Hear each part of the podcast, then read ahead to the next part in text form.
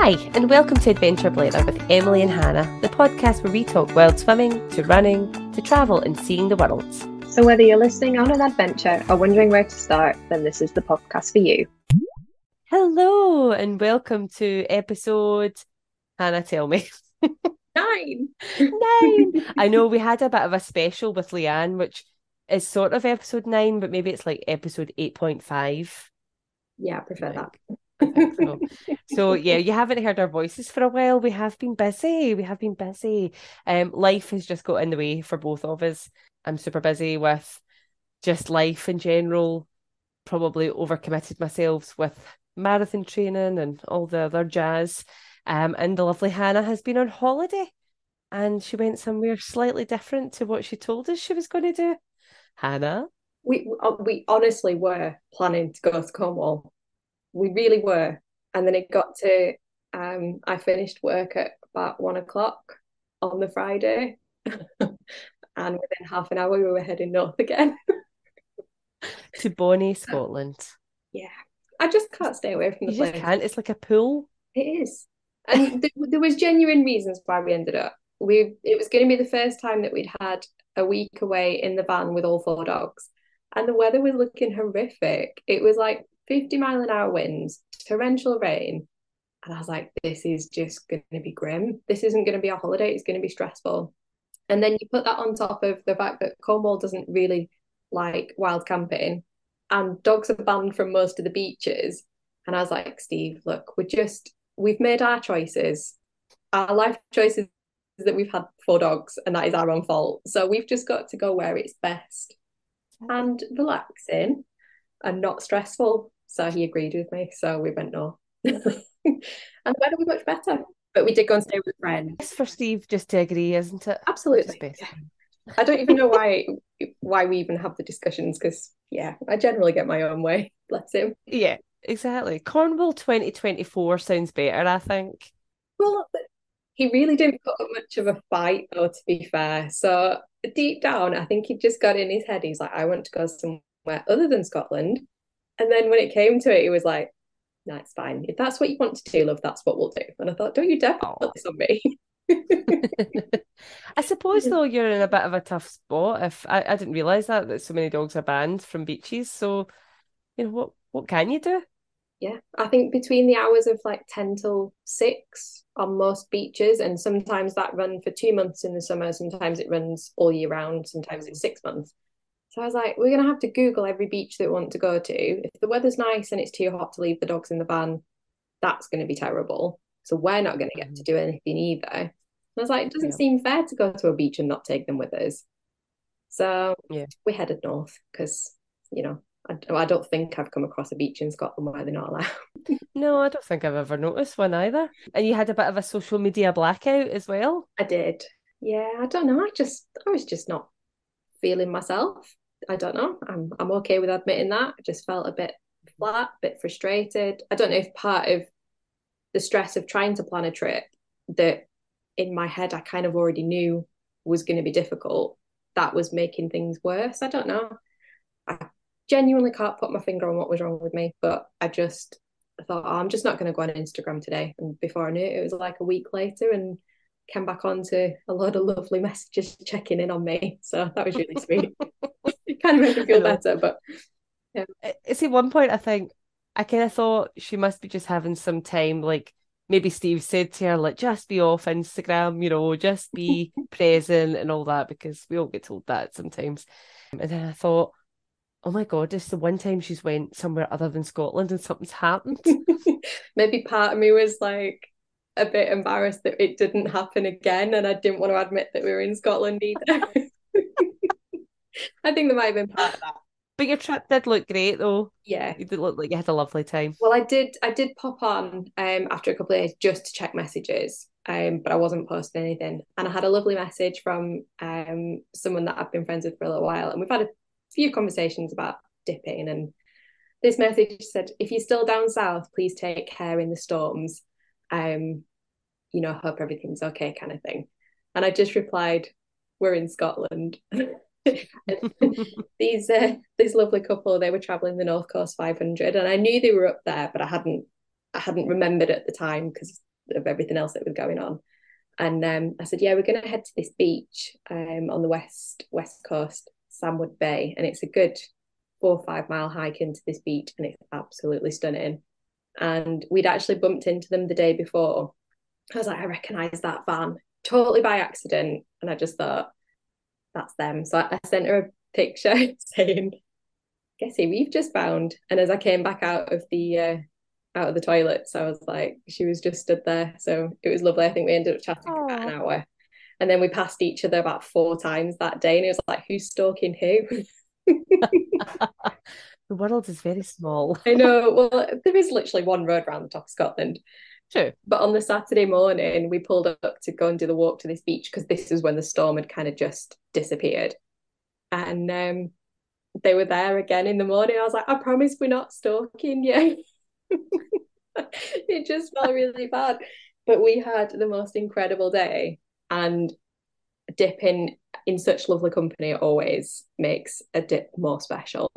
Um, but I couldn't have thought of, of better company for for that particular dip. It was just stunning. So we ended up spending over the course of about three days. We spent quite a lot of time together. It's funny you said I didn't know the beach you were at when you said, "Can anybody guess this beach?" That's Sandwood Bay. Yeah. And then I got sent a book called The Joy of Swimming. I think it's a Lonely Planet book. Mm. And it was like, it's all over the world. So I think I had a look, me and Erica were like searching. I was like, mm, I think this sounds like somewhere in Scotland. And it was Sandwood Bay was the thing. And I went, Hannah's just been there. no way. I'm like, that's totally weird. It is a sign.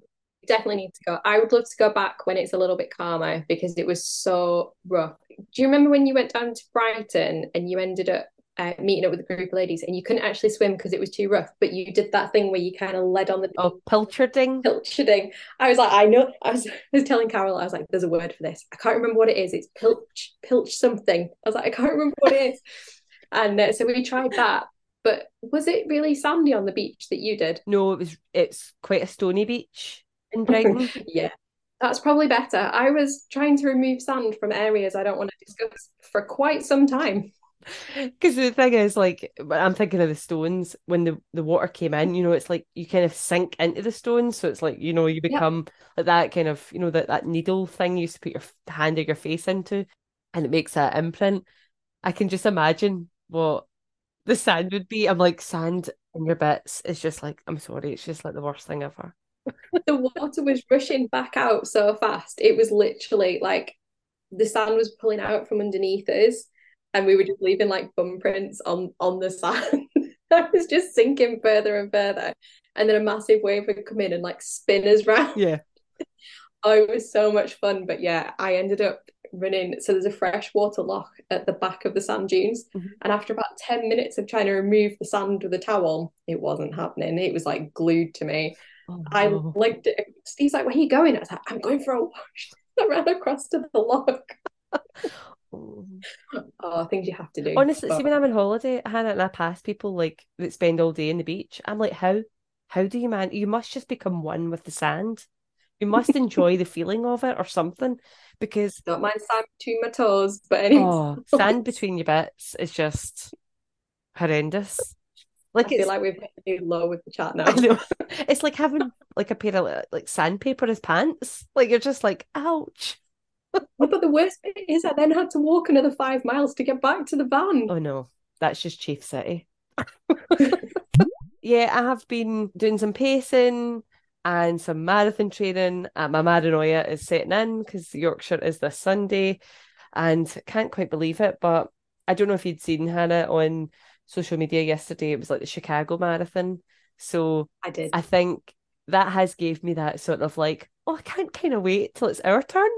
I'm quite excited for that, and just just to get it over with. Really, like I want to enjoy it. But do you get carried up carried up in the in like the atmosphere? You can do. Because obviously I've never been. So when you've got strangers cheering you on, surely that's still kind of quite nice. I think so. I mean, I don't know. Like I've seen, I've looked at the route and things, and obviously you start in the centre of York and you finish in the same sort of place, but you sort of kind of go round and out, and then you sort of come back again. So I'd imagine there's probably bits when you're leaving York, it'll get quite quiet. When you're probably got it in the nice bits where it's at the start, but it's that's when you need that mental resilience during maybe the quieter bits. But Brighton had bits like that. I mean, lots of marathons do. Like London has it as well. Like it, it's really well supported. Obviously, London's huge, but there are more residential bits that are just quieter, you know, that way. So it'll just be just have to power on through. But have you been to York before? Never, never. It's a really nice city. It's a long time since I've been, but it's actually really it's quite a beautiful city. Mm-hmm. So yeah, you'll have lots of new things to well, to look at that. as you're running around. Exactly, it's somewhere different. I think that was the thing last week. I did Glasgow half marathon, and you're so used to some of these roads that it was like, oh, I know how long this road is. yeah, so you, which is a good thing and a bad thing because you're like, oh, not even there yet. yeah, not even halfway. so, but yeah, but all good. And yeah, we were just having a chat before this, and we're going to take a couple of weeks break. I know we've we've had a bit of a longer um between Leanne's episode and Ally's episode, but with a few things coming up, we're like we're just going to have a couple of weeks and relaunch season two. I'm like, uh, do we even have seasons? We're just like just ca- yeah. cool and cash. That's us. I think we're going to take a little bit more time to to plan things in and be a bit more organized. And um, yeah, I think there's there's kind of things that we we want to do with the podcast. So I think we're going to get our heads together and uh, mm-hmm. try and make season two even better. Yes, if that's possible, because season one was pretty epic. Season one was brilliant, and it's been what we've done has been great. You know, when we think we've been on holidays we've did 24 hour events you know we've we've fit so much in and launch a podcast which has been so well received and we get such lovely comments about it but yeah we want to plan better just so that we're not you know I can be a bit of a stress head and with work and family and running and stuff I want to give it like the time it deserves so yeah we'll be back better than ever but we do have a great guest for you finishing on a man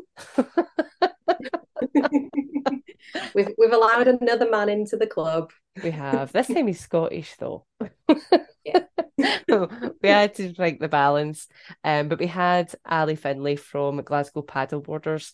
I say from Glasgow Paddleboarders, I mean he is Glasgow Paddleboarders, really. He gave us a bit of a chat about basically everything paddleboarding and obviously we now totally have FOMO and want to do all the epic paddles that he was talking about. How many times did he uh, say we needed a guide? Oh, so many. No, it's a it's a long standing joke that we call, and he calls himself Del Boy, but he, you know, he has the gift of sales.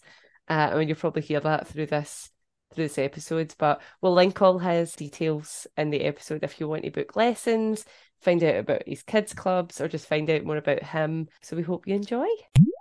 We are very excited to introduce Ally Findlay, founder and paddleboarder extraordinaire.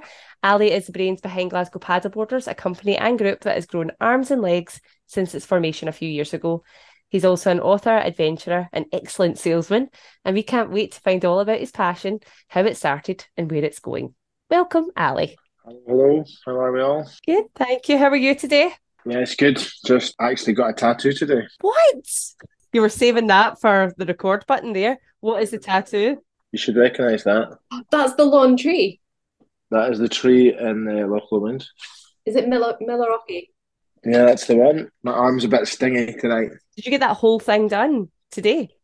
Uh, no, half and half. Half the, the detail finished today. So yeah, bit of a beast. Wow. I love how I got the Milarrochy tree before you did, and you live there. That's the most photographed tree in Loch Lomond. Yeah, I think even I have a photograph of that. Mm-hmm. We're actually going there on Friday, Ally. Yeah. Can't wait. Hannah's coming up to, to Scotland for her birthday, so because she loves it up here so much. But thank you so much for coming on and talking to us. I have met you a couple of times before, found you, I think, during lockdown when basically everybody and their granny bought a paddleboard. Well, I did. Yep. Um, and had a lesson with you, and I've been to some of your events as well. But I suppose for people that don't know you, and obviously for us as well, just wanting to know a bit more. How did you get started? Because I know paddleboarding isn't, you know, you've not been doing that since you left school, or have you?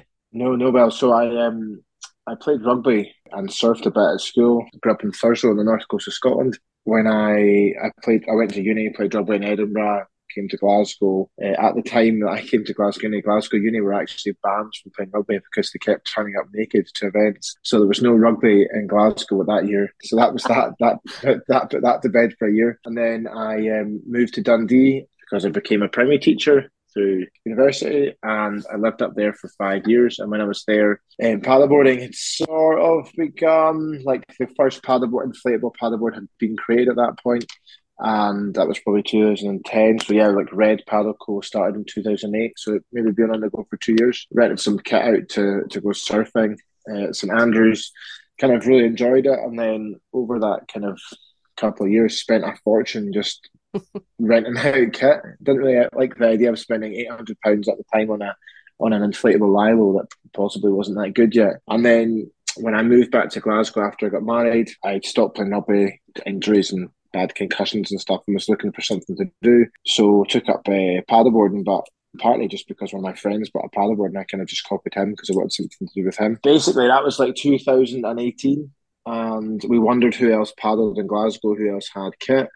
So basically started Glasgow Sup Community, I think it was originally what it was called, which was a terrible name. Within like the space of a few months, there was maybe 20 people or something on it. Um, we would just arrange and hang out and go go for paddles together. It was all very new, it was very niche. No one else really did it. And then kind of over that two years from 2018 to 2020, uh, especially with the, the boom of COVID and just like people looking for stuff to do, the group went from like, I don't know, 75 people to over 3,000 people. And originally we would just like meet, organize group meetups just through the Facebook group, but it became so big that like you just didn't know who was turning up and it became really quite kind of unmanageable. And actually, liability and, and insurance things like that were an issue because it wasn't an affiliated club. Basically, that that stopped um, we stopped doing that through the club, became the Glasgow Paddleboard Hub, uh, and it really became a place where people could ask questions that were to go and things like that. And then the demand for lessons and the need for people to do lessons was huge. People were asking me because I seemed to become the guru of paddleboarding in Glasgow by accident. I went and did my training to become an instructor with British Canoeing, and then was kind of headhunted a little bit by Water Skills Academy because we'd do, been doing a lot of stuff about promoting safety. They really liked what we were doing, liked what we were about, and then basically got re-qualified by them as an adventure guide and then became a trainer for them as well, which basically allowed me to train other instructors in in and around Scotland. We brought Water Skills Academy to Scotland. And to be honest, at the time it was definitely the leading qualifications and quality of training around paddling. Yeah, I guess from that became a kind of club membership uh, because there's so many people that wanted to be involved but wanted to be involved in the club. So we created a club, and that was always what it was about. It was always about community. And then things have kind of grown arms and legs since then. We've we run or we, during COVID we ran something crazy like I think we had eight, nearly four thousand people out paddling like on lessons. And that was a 2020 year uh, which was still the busiest year because it's just people looking for things to do.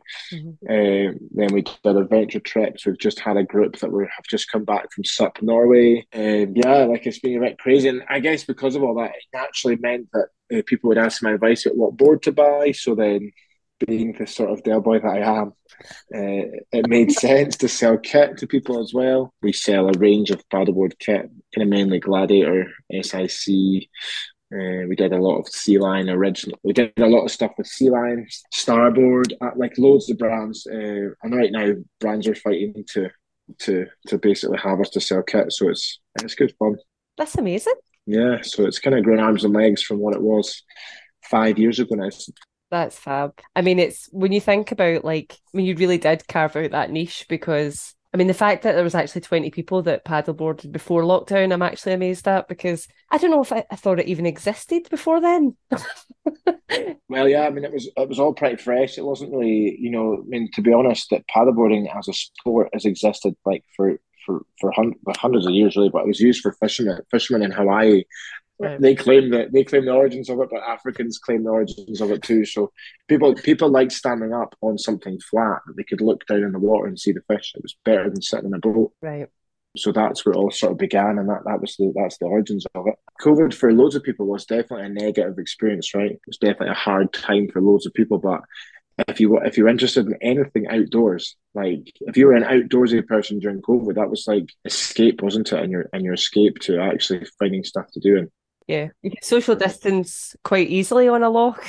yeah, yeah, and and business boomed because of it. You know, business was just mad because people were looking for stuff to do and they wanted to find and try new things and have new experiences. So well, that's it. I think I found you through a friend, and then obviously because you had that group at the time, it was like at least you could find people to paddleboard because that was the other thing is okay i bought a paddleboard because you just seem to have extra cash i definitely don't have that now but at the time you you did and you were like right i'm going to do it. And then you realize like none of my friends have a paddleboard so what they just go out myself? And i suppose that's where your group was a bit of a lifeline of like even just getting that information as well from people. I took a lesson with you which i mean even you taught me how to pack my bag and how to roll my board because I was just like, this is, this is difficult. yeah, like it's funny, like people, um, people. There's a lot of self-taught paddlers, and there's nothing wrong with that. You know, people like to go out and try new things. I suppose one thing we dissuade is try not to buy cheap kit, but it's like anything. You know, I mean, I bought a drone because I wanted to fly a drone and take cool photos, and I spent 80 quid on this rubbish drone on Amazon and I flew it above my house and it was really windy and it blew away. And I've oh, never no. seen it since. And that was like literally the first time I got it out. But you know, there's loads of people that do that with paddlers too. You know, they buy rubbish kit, pump it up, and then they can't do it or they find it really hard and then they get in touch. Quite a lot of the lessons kind of come off the back of that, you know. I think one of the things that I see is like people not inflating them enough and they just look like a banana in the water and you're like, how are you even kneeling or anything on that. I, I went on one in Spain and I'm not kidding, they did they just didn't inflate it that much. And she was like, just take it, you know, just go out on the water. And I thought, this is great. A couple of euros, I can go out in the water. It was I'd have been better taking a Lilo out there. I think that would have had more air in it. I think a lot of a lot of rental companies abroad don't care because they just like people that generally rent kit can't really paddle anyway, so they're not really that bothered. But they also underinflate the boards because they're scared that the boards will pop if they're pumped up too much in the heat. Ah, right, okay. So that's a huge part of it, but like clearly know that it's not pumped up properly. Definitely go back. The thing with pressure on a paddleboard, you know, just is that if you like an inflatable paddleboard is trying to be a hardboard, and then a hardboard there's there's very very little flex. So if you don't pump it up to the right pressure, then it's going to bounce and it's going to be a banana, and then it makes it very difficult to paddle straight because the front of the board is sticking out of the water, and so is the back. you know, you need most of the board in the water to be able to paddle in a straight line. So uh, I've never actually underinflated it, but there is that temptation. Just I had a lady a few weeks ago who um, emailed asking for a one to one lesson. Normally, when you get one to one lessons, people either find it really hard, or they've just struggled, or they maybe they tried a group lesson and it didn't work for them, whatever. But this lady emailed, and I, I, I always reply and say, look, give me an idea of like your height and weight, what kind of board you're on. That's all kind of useful information. It's just like I'm five foot six, I'm fifty five kilograms, and I bought something cheap on Amazon. I'm like, well, you know, 55 kilograms, you're still super light. If you're only five foot six, that means you're pretty fit and healthy. Uh, there's no reason why, even on a really cheap board like that, you should understand on it. And she said that when she was pumping up, she was pumping up to probably like, like just pumping up, so it looked like it was a board. I wasn't actually oh. thinking. So I reckon that was maybe at three or four psi when she was going. Do you know the amount of times I've pumped up my board and you're going, you must be almost there. And you know how sometimes the gauge doesn't register until you get to about seven yeah. and it's not even got there yet. And I'm like, whose idea was this? The king is just to buy a, an, an electric pump and plug it into the 12 volt socket in your car. Get one that goes up to 20 psi if you can, and then you just plug it in. It does make a bit of a din, but yeah. get changed, sort yourself out, have a cup of tea, and by the time you've done that, it's ready. Off you go. I know. I do. I do get a good sense of satisfaction though, pumping up that board.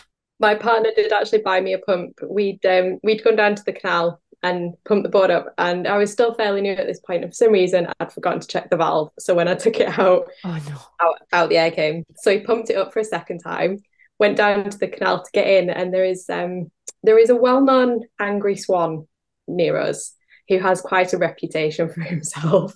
We couldn't even get anywhere near the water. He was just attacking us. So we let the board down, went somewhere else. He pumped it up for a third time in the same day. He was like, "That's it. I'm buying you a pump. I'm not doing this again." yeah, the sound of a this the sound of a hissing board still actually makes me feel a bit sick, and I, have been doing it for five years because you know that someone's not put the pin up. I know exactly. So when did you? I know you're still you're still teaching though, aren't you? Like in, as a primary teacher. Yeah, I teach two days a week. Um, so I work, I work in a school in, in Bearsden, and um, yeah, I teach um, primary six this year, and I also teach French and Spanish at school. So, um, but I'm kind of like I teach Monday, Tuesday, so Right. that's plenty to be honest to be able to manage everything else that's going on in my life with three young kids running a business that's seven days a week, and uh, you know know. all the other things that I do. What was the big turning point for, you know, cutting your hours at the school? I think you know during COVID, I was still teaching full time, and I still had full class commitment when I was during COVID, and you know everybody had more time, didn't they? Everyone had more kind of thinking time. I think part of the reason was like I know that as a teacher you have a good salary, but I think in my head I kind of always thought I think I could make more money if I just did this a bit more, or Mhm. you know.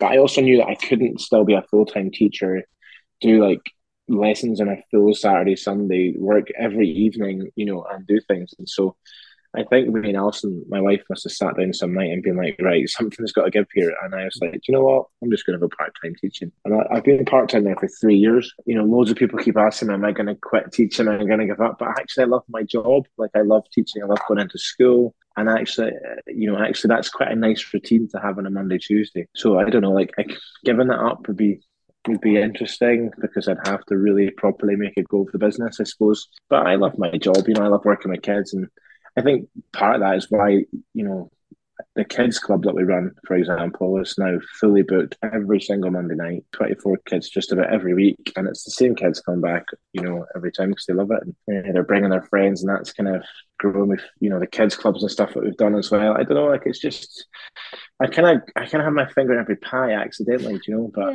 um, Definitely. it kind of it works, you know, for what it is. And I have Mhm. really, really good staff and really good people around me that make it happen. You know, it's not just me that makes it happen. I mean, I'm in the face of it, I suppose, but you know, I have a lot of good people around me that make it work. So, but yeah, my wife's definitely very patient and very caring and very loving. She is a superstar. And you have three kids at home. I mean, it's it's uh, busy is an understatement, I would say. Yeah, yeah, I can be pretty. I can be busy, but you know, I like I'm busy, but I also sit and watch Instagram reels and just faff about and do nothing quite a lot of the time. Oh, yeah. So you know, Yeah. So whereabouts are you based then? Like, are you actually in Glasgow? Or do you are you out in the Yeah, so Glasgow Glasgow Paddleboarders was the name because that was the group of people that originally we started with on Facebook. The name worked, right? So like I don't know, like in my head it was like if you just Google Glasgow Paddleboard, that'd become, you know. And it wasn't even a deliberate thing at the time, it's just what it was called.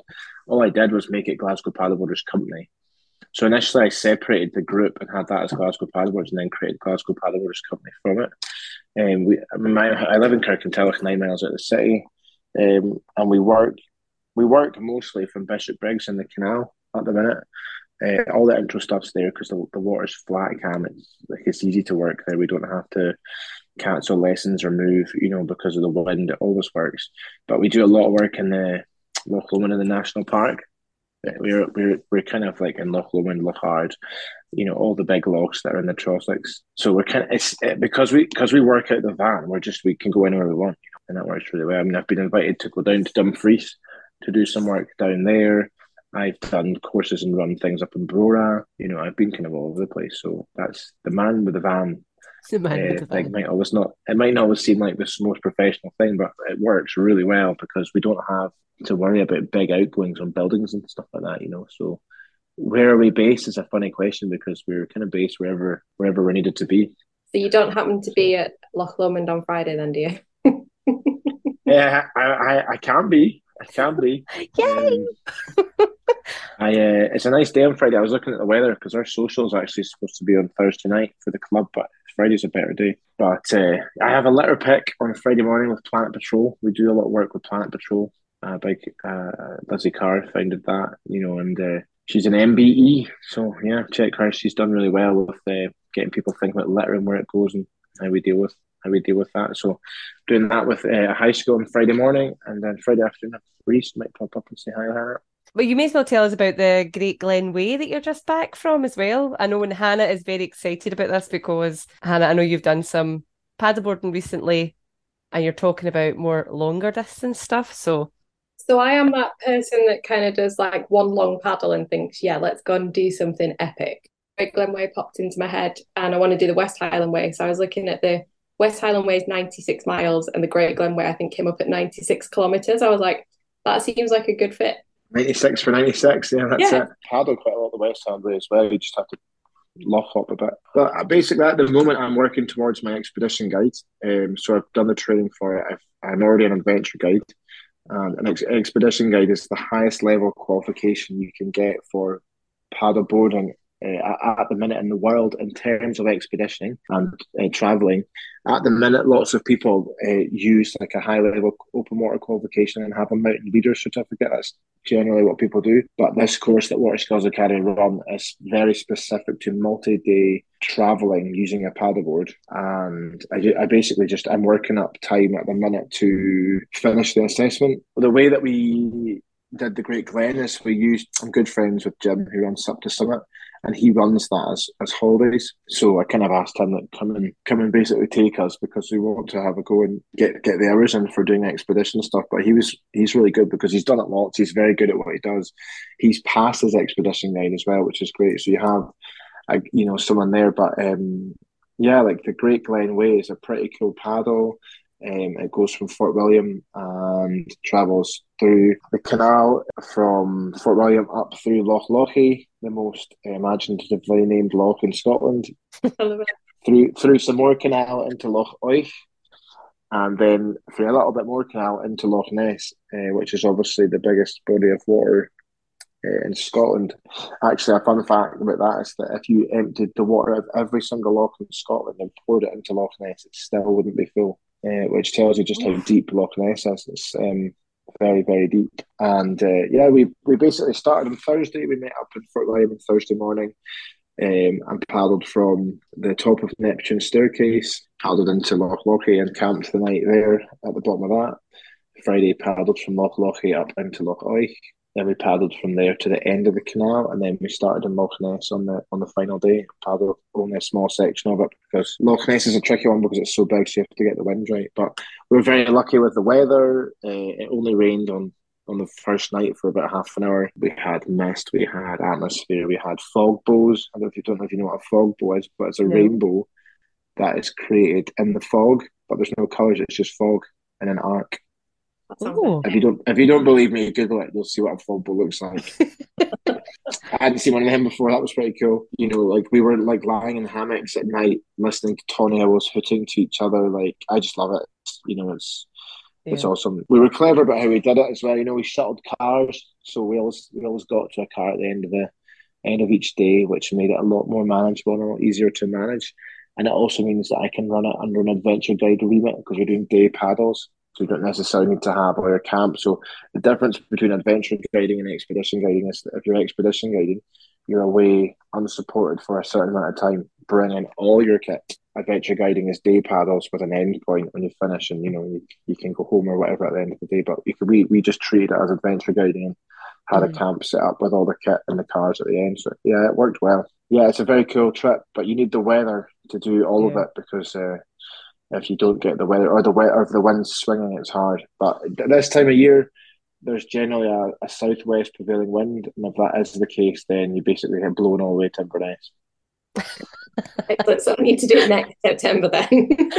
yeah, well, you can do it all year, but you know, you just want that southwest wind. So I mean, I've driven down the side of Loch Ness when it's been windy, and wow, does that produce Yeah. some waves? I wouldn't like to. yeah, on la- last year, last year when Paddlefast ran the Great Glenway Race, which is a race from Fort William to Inverness, they do it over either two days, or some people crazily do it one day. The waves that Loch Ness was throwing was about two meters. So you can imagine in a paddleboard trying to surf down them and then keep going for you know thirty miles, whatever the loch is. It's it's pretty. It's a big body of water, so it's certainly not one to just jump into without a little bit of thought and recognition. Also, from Fort Augustus to probably halfway down, there's actually nowhere to get out because it's really high cliffs. So it's not the easiest. It's not the easiest loch to just climb in and out of it. Loads of different places. So that's why I'm saying if you're if you're gonna do it, do it with a guide because you'll get looked after. Yeah, I, I have been doing I've been doing some research into it, and someone else had said there, there's literally nowhere to get out, so you kind of want to be starting from Fort Augustus in the morning. Yeah, that's your first day. It does look an absolute epic trip. Yeah, it's a good one. Yeah, we had a good we had good fun. So have you have you done a trip, Ally where you've actually it's like been an expedition where you've actually carried all your stuff? Yeah, we carried we did we did carry most of our stuff when we were doing that. I mean, I actually just carried my stuff for the whole week because I was just trying to get uh, timing of having all my kit, you know. Um, but with the clients, we, we yeah. with a lot of the clients, we put a lot of the kit in the van each day just so they didn't have to carry it all. But like it's epic doing it. Uh, I mean, you need to definitely for sure be prepared for midges and ticks. That's just part and parcel mm. of being in Scotland and uh, and paddling. But actually, we all came out tick free, but we definitely didn't come out midgie free. yeah, like it was just fun. Like it's just fun being outside. You know, like um, I think for just mindfulness and just like chill, it's like just so nice to be away from everything. You know, it's just you, your mm. paddle stroke, like chatting to people that you don't really know that well, but you get to know them really well because you spend four days with them. Like it's just super fun. I just love being on the water. Like I think that's why you know that Glasgow Paddle is just so successful because it's just I love what I do. You know, you've got that passion. Yeah, it makes, it makes it fun for everyone when they know that whoever's guiding them or leading them is also absolutely loving life. So um, when you camp and, and add all that into it and add a few beers and then add you know a little campfire and all that. It's, you can't win, like you, you, can't you can't lose. How many miles a day were you paddling on average? Well, when we're guiding, we generally work on it, and it seems slow, but by the time you count in faff time and you know getting everyone, we work on like a two miles an hour, two kilometers an hour sort of idea. Just because you know that there's lots of people, there's lots of organisation, there's lots of faff, there's lots of this and that, and it doesn't seem like it's going you're going very fast. But we were doing about fifteen kilometers a day. I love that idea paddling to something, you know, like I think that's why I like Loch Lomond so much because it's got so many islands. Mm. You've got like a destination with your paddles, whereas like I remember we went, oh, I think it was over in Dunoon. I can't remember the loch's name. And I just was like paddling about and I'm going, Yes, that's the one. And I was like, I really know where to go. Yeah, it's just north to south. Yeah, it's nice to have somewhere to go, yeah. find something, have a halfway point, have a bit of lunch and then paddle back, isn't it? I like yeah. I like doing that as well. What board do you have? What's your traveling expedition board? I spent I actually spent the, the, the, four days on a sea lion prototype that they sent me because they're looking at developing a new oh. brand, but it's not it doesn't exist yet. And I'm not supposed to tell you that, but I've just told the whole podcast that. but my um we'll delete oh, it. I shouldn't have said that. No, I sell gladiator kit. Sell gladiator kit away. The to be honest, the there's we've, we had loads of good chat recently about boards and what to use. Like I really like the SIC kit for expeditioning, but it is expensive. You know, we sell tons of Gladiator kit, and Gladiator do really good, really really good boards at a really really affordable price. Um, a lot of people don't like the luggage carries on them because they're sort of at a diagonal angle, but we actually used them. We used all the Gladiator kit with all the clients um, this weekend, this past weekend, and there was no issues with it at all.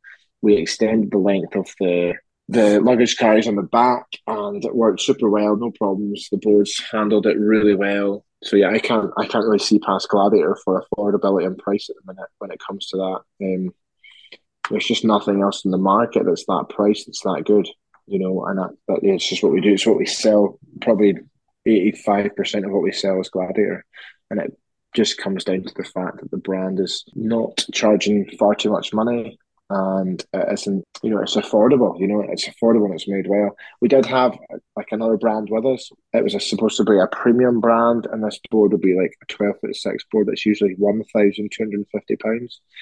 And it was by far and away the slowest board. It had way more drag. You know, it was a good brand name, but the quality of the board was certainly not up there with Gladiator which I find I find super interesting, you know. And you know, just when you compare it, just Gladiator for me is the is the brand yeah, you've got a lot of people that trust you. Like they come to you for that sort of advice as well. So yeah. I think you've always been that type of person that's like, I believe in this product. Mm. I wouldn't sell something that that wasn't. I think most of your stuff is usually a bit more you know more reasonably priced. Yeah, I just think it's hard. It's hard to sell expensive stuff, but also it's an inflatable paddleboard, so there's no reason why it needs to cost you know fifteen hundred pound at the end of the day. It's, it's an inflatable board. It's made out of PVC and it's got a stringer system inside it. You know these boards that yeah. they make in China, they're shipping over here for you know, it would sicken people when you how much it actually costs to make them. You know, they ship them over. They've got sh- shipping costs. They've got you know distribution costs. They've got retail costs. But a paddleboard is a paddleboard. Now it's an inflatable. It's an inflatable.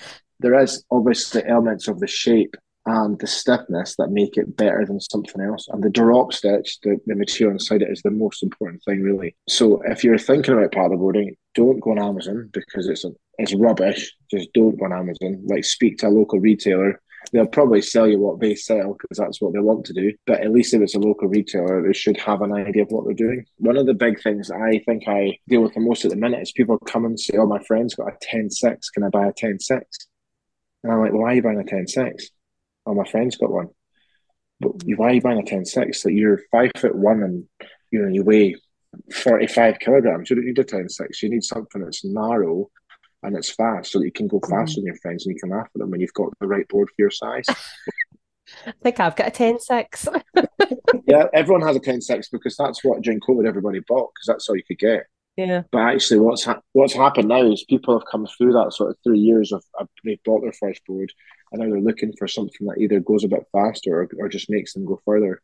Um, so I haven't sold any 10 sixes this entire year because I've been pushing people to buy the board that's the right board for them for now, not like a beginner board that kind of does a little bit of everything. It's uh, we've had a lot of that, you know. So what have you got, Hannah? I, I want to say mine's a 10-8, but mine mine's a red paddle co. So yeah, I am that person. Um, but it was a little bit wider, a little bit bigger because I wanted my dog to come with me. She just thinks it's hilarious to keep jumping off. I can't get. Mm. She just loves the water that much. She literally uses it as a launch pad.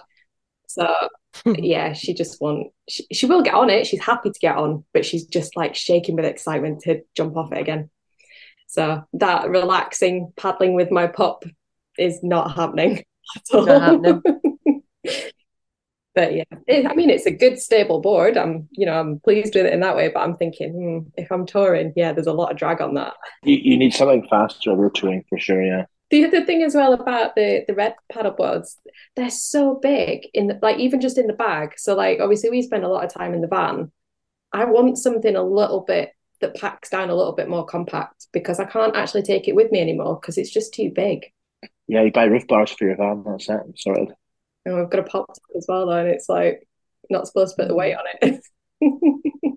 yeah, it's it is hard because they do take up a lot of room in the bags, you know, and actually one of the things that manufacturers probably do wrong sometimes is they don't actually make the bag big enough. Like something that Gladiator did when they took out the kit in 2023 is they made the bag actually big enough so you could put two deflated paddleboards inside it. And it means that if you've got all your kit and everything, like when I go on holiday, I take I don't take a suitcase anymore. I just take a gladiator paddle bag and I put my paddleboard in my pump and I paddle and I fill it with clothes. Oh, you're good. You're good, yeah, Ally. I like, like it. Because the, the bag, it's got wheels, it's got carry straps, like everything. You know what I mean? It's like a no brainer. Yeah, my friend Jules, I think she they bought a gladiator board from you. And I know sometimes I've been paddleboarding and my bluefin is so heavy in comparison to hers. But also I'm quite jealous because she always manages to fit in her dry robe in her mm. bag. Yeah, yeah the bags are never big enough. Plus the fact mine doesn't have wheels. The other thing that the bag has that I really like, and I only realised recently about this, was it has a foil insert. So if you're having like a big party, you can fill it with ice and put beers in it, and then it keeps it cold and you zip it shut. That's unbelievable. the red paddleboard's got that made for a Scottish person. It's quite a lot of ice to fill the bag, but it's worth it. I see. Emily and I just have cold tubs for that.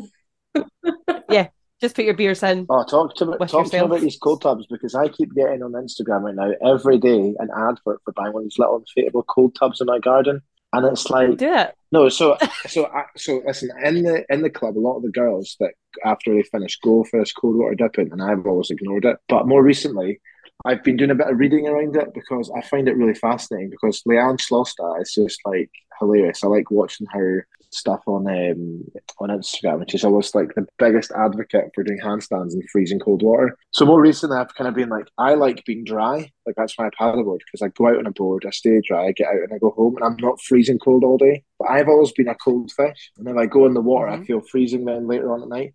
But over the past probably over this summer, I've been going dipping, and I love it and I've been reading about um, yeah yeah I've been reading about uh, the effects of cold water on your brain and how it helps.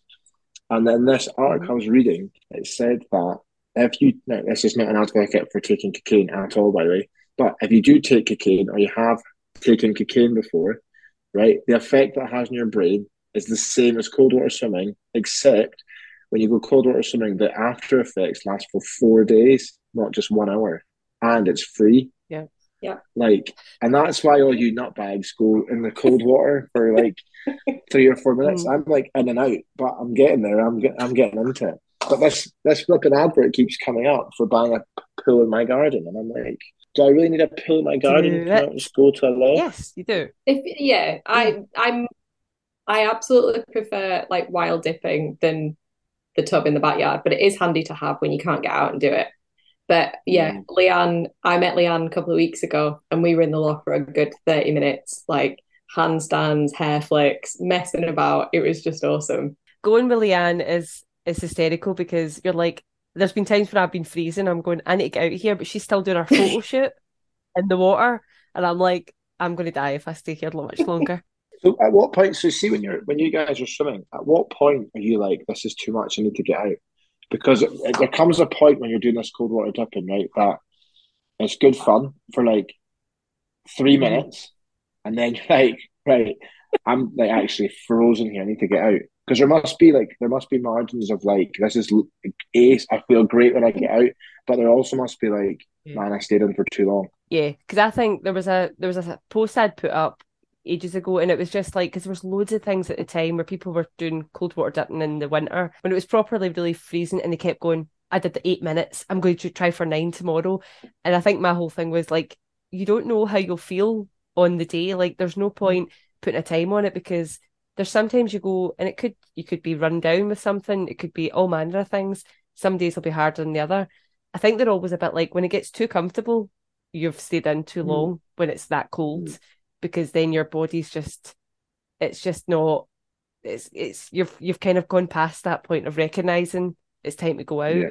But it, it depends on the temperature as well, but it's also that regular dipping helps. Yeah, I think the, the more you do it, you definitely kind of get used to it. I am I am really bad if I'm in really good company for staying in too long.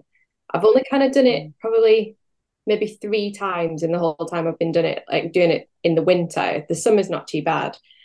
But the in fact, one of the dips that I met Emily when we were in January in the lakes, there was what Mhm. seven of us. We were all we'd all just met. We were all chatting, having a really great time and I was freezing. Like, but it wasn't freezing at that point. It was I got out, I got dressed, and we started walking, and I was fine.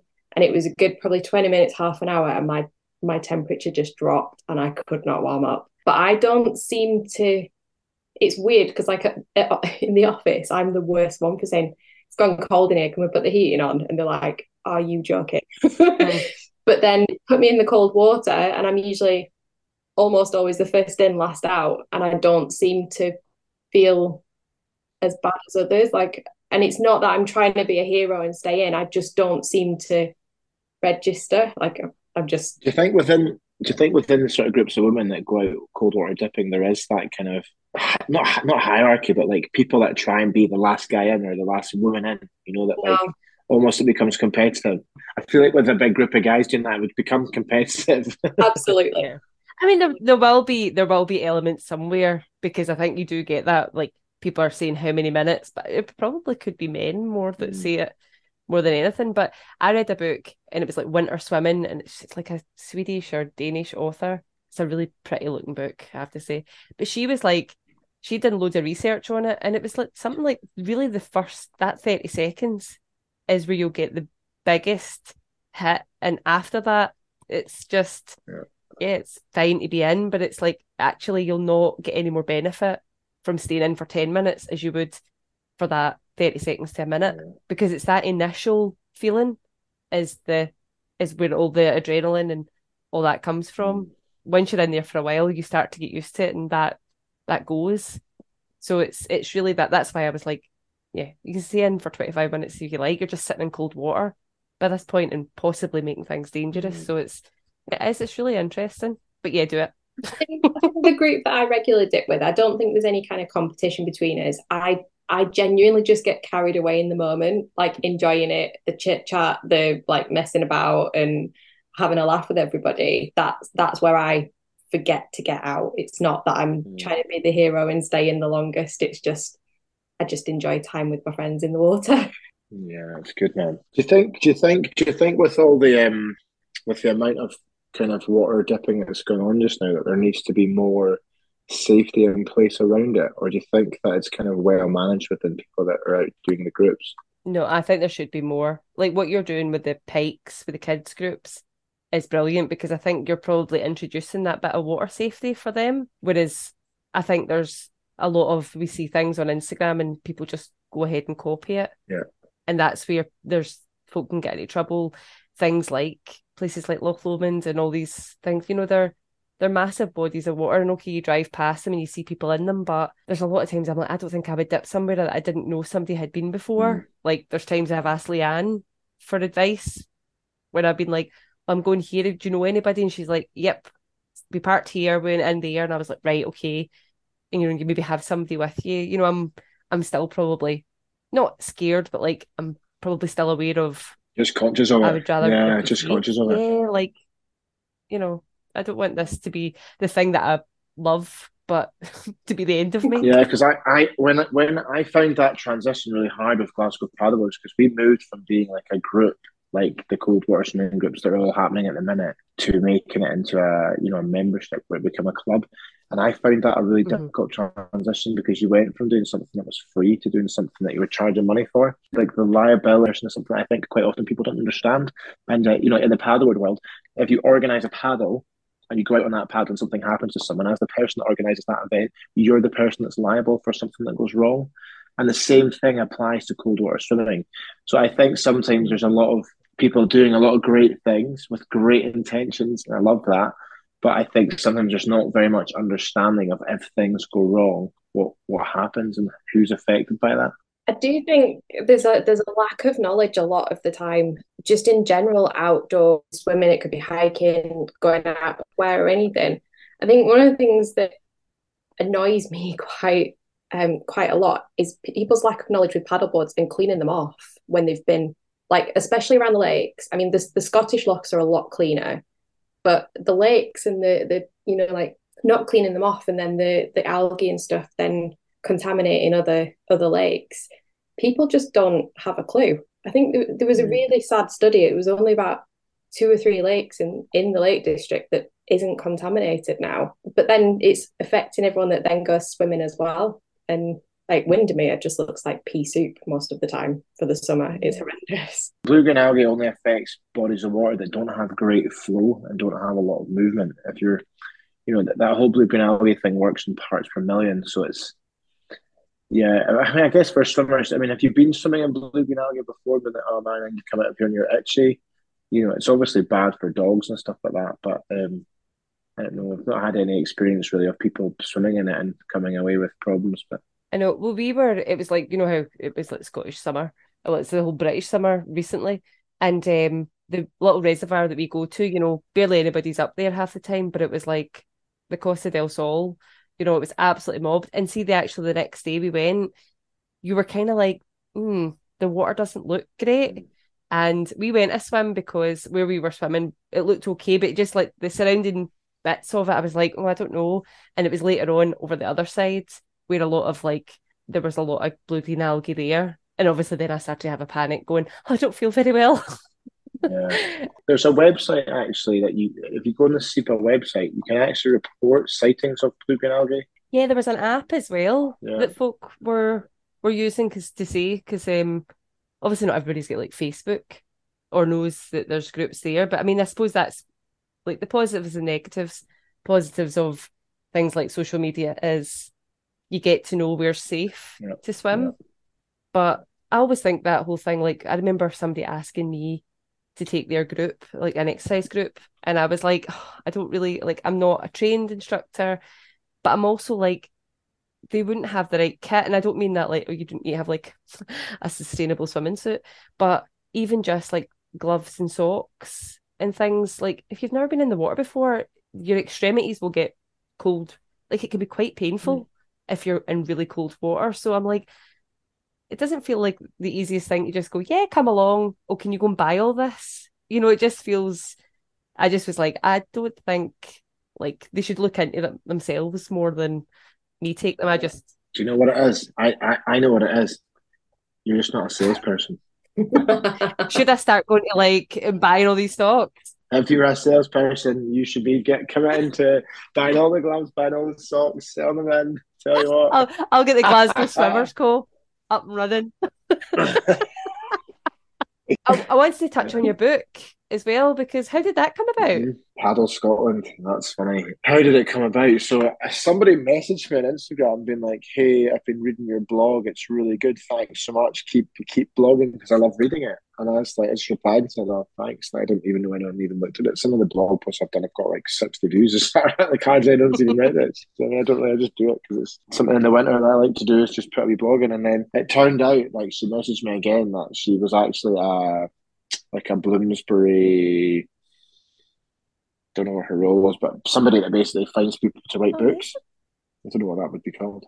And uh, she said, "Have you ever thought about writing a book?" And I still, at this point, didn't know it was like a Bloomsbury person. I was like, uh, "Not really, to be honest." But you know, I never say never say never kind of thing. And she was like, "Oh well, we're actually we've actually um, we've actually already got a book title and we've got it ready for release, but we just don't have an author and we've never done that before. But we think you're the perfect fit for this You book." slot I'm like. I'm like, of course you do. You know, because I'm not busy enough. I was like, yeah, no worries, I'll write a book. And, you know, I, I think I started it like maybe summer, what's the, where are we, 23? I think I started at summer 21. And like two years is ages. I'll easily get that done. Holy smokes, two years is like not Wow. enough time to write a book. But yeah, like it just that's how it happened. And then like the writing process of a book is like I have a lot of head knowledge around where to paddle in Scotland. But I also found it really difficult to narrow down all the places that you could write about. hmm Like I haven't written in that book anything like the Cairngorms. I haven't written anything in that book about, for example, the Great Glen because there's just so many places in Scotland you can go paddling. So when Bloomsbury initially asked, I was like, can I not just write Southwest Scotland or South, you know, like Southwest or even Southwest and the West? And they were like, nah, we just want it to be Scotland. And I'm like, like 90% of the water in the whole of the UK is in Scotland. So how am I fitting this into one book? It's just like, like just choose like certain paddles that are good uh, and just write about them. So that's why if you're from Inverness and you've bought my book and you're looking at it going, there's nowhere near me, Just like ripping the pages out. it's because there's just like literally so many places you can go paddling. You just can't write everywhere in it, you know. Does that mean a second book is coming?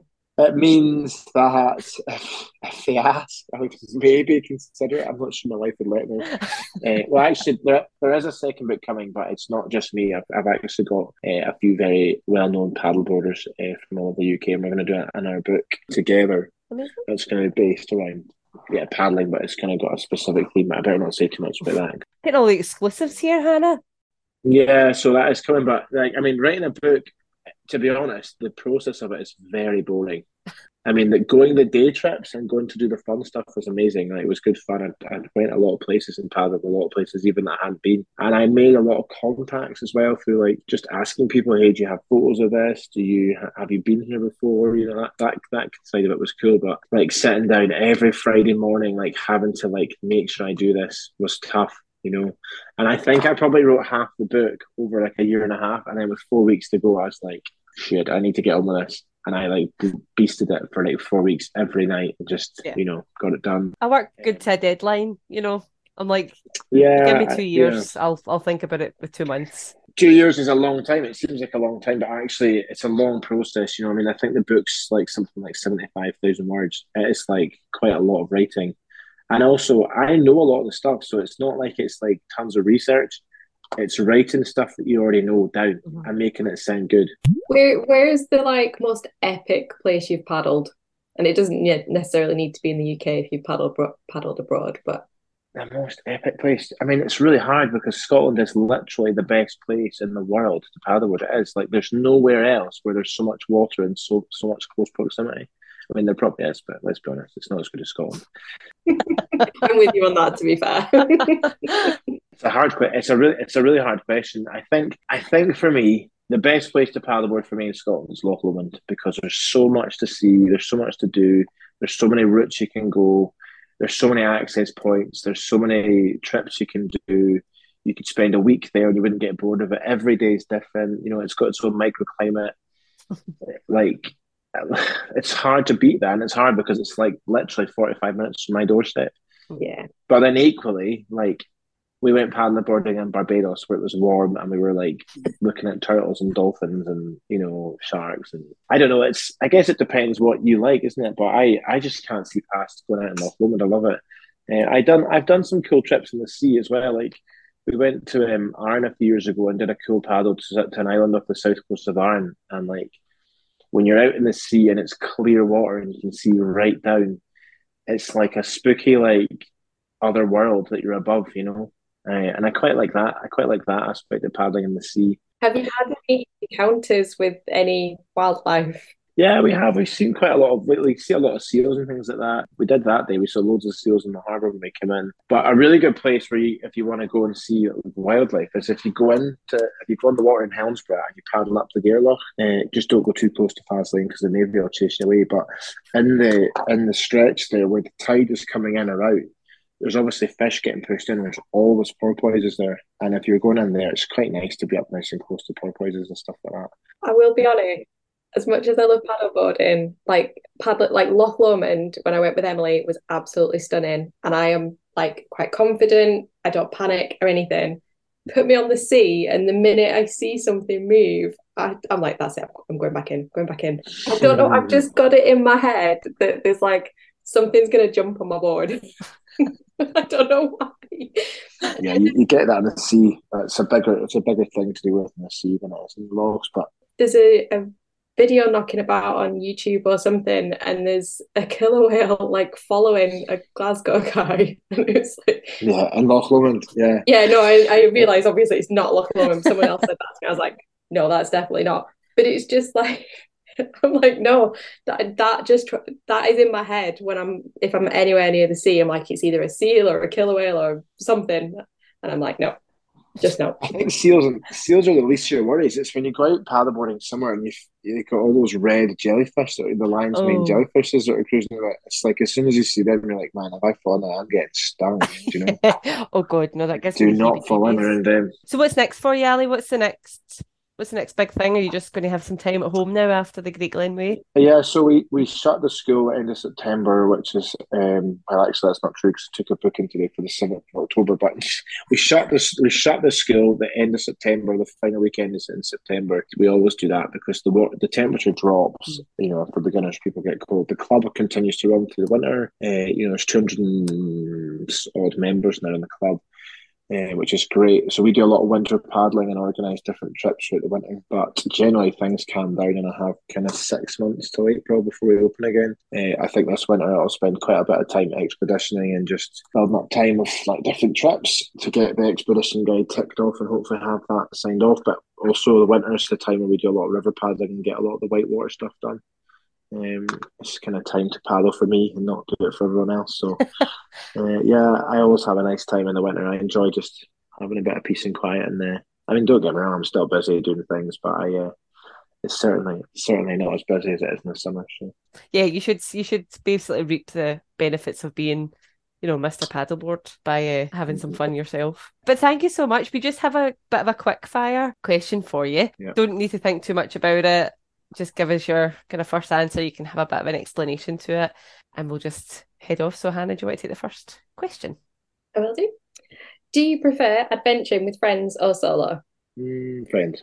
An Instagram profile you admire and why? Leanne Chlosta because I literally cry laughing every day watching it. And if she doesn't post in a day, I feel sad about it. I think we all feel the same. I know. We actually had Leanne on yes no, what day is this? It's Sunday. we had her on on Sunday to tell us about our summer because we had her on before. She was like our most popular guest. People thought she was hysterical, but she is. I mean, our videos are they're just so funny. oh, I agree with that one. what is on the adventure wish list? Uh, Spain, North Spain rivers to uh, tackle some whitewater stuff, and also there's a river that runs from the north of Spain through the mountains back out near Barcelona. I'd love to expedition down that. Wow. What would you tell your teenage self? What would I tell my teenage self? You don't know what's around the corner, that is for sure. I like that. But when I was a teenager, I wanted to be a farmer. Do you know what I mean? Like I, I do not, I did not imagine I'd be here right now. I'll tell you that. and Emily's favorite question: What is the must-have snack on an adventure? Oh, it's an easy one. You know that um, uh, so, is it Soreen? That amazing like loaf cake. Oh yeah, Sorry. sorry. Yeah. What's it? So yeah, put butter on that. That's all you need. You could literally take one of them with you away from the big, not the stupid little packet ones you give kids. A big one and a pack of butter and just go with that. Sorted. We bought some of those snack size ones. I can't remember why. They're terrible. Get the get the full cake and bring a knife. Exactly. Well, so I have done that in the past where I've brought a full one and then not brought a knife and just had to like rip bits off it. But Rip I'm, it off, I'm with a bit, you. Just like butter. dip it in the butter. Yeah. Just, Yeah, dip it in, give it a little. Oh, and also, someone actually made, took the took the mick at me recently, but I'm a bit of a butter snob. Like, if it's not Lurpak, I'm not interested. I know that's maybe just a total. I don't know. We always have Lurpak, and they're like, "Oh, you can't hide money, Ally. A Lurpak. You're five point eighty five for your butter. Like, beat it. Lurpak is Lurpak is amazing. good, but my my household don't like Soreen, Soreen salted loaf. butter. They don't like it. So I only really buy it for mm. myself. I tell you the other thing that I always bring in a flask, if especially in the winter when I'm going out, is I bring a flask with coffee because I like a hot drink when I'm out, especially when you mm. stop. And if you go to the Oak Tree Inn in Balmaha, you get Loch Lomond coffee, and if you buy like the ground stuff, and then you put it in the in the like you you know the percolator things, you can bubble it in and it comes at the top. That is like a dream on a Loch Lomond day. Oh, I absolutely love a coffee while paddleboarding, but I once I, I got caught out once. I'd forgotten my flask and just had to have it in like my Yeti cup. And I was like, hmm, if I knock this off, is it going to float or am I going to lose my cup? So I was like there placing it in the water just to see if it had floated. And I was like, I might have like half a second to grab it if it goes. But I'm just stood there drinking my coffee and people are like, what are you doing? I was like, adventure starts with coffee. Did you not know? oh, I have to agree with the Yeah. Loch Lomond coffee. We went up Conic Hill the other week and we was we stopped by St Mocha's for a coffee and it was just oh you Can't it. cannot beat it. I even treated myself to a little Loch Lomond mm. coffee flask as well. You know, toffs are careless. Yeah, I have one too. I have the same flask. Amazing. you bought a hat? Did you buy a hat? I saw I saw you with a hat as well. Did Yeah, I bought a hat. Not there, I like Yeah, before. you did. Of course you did.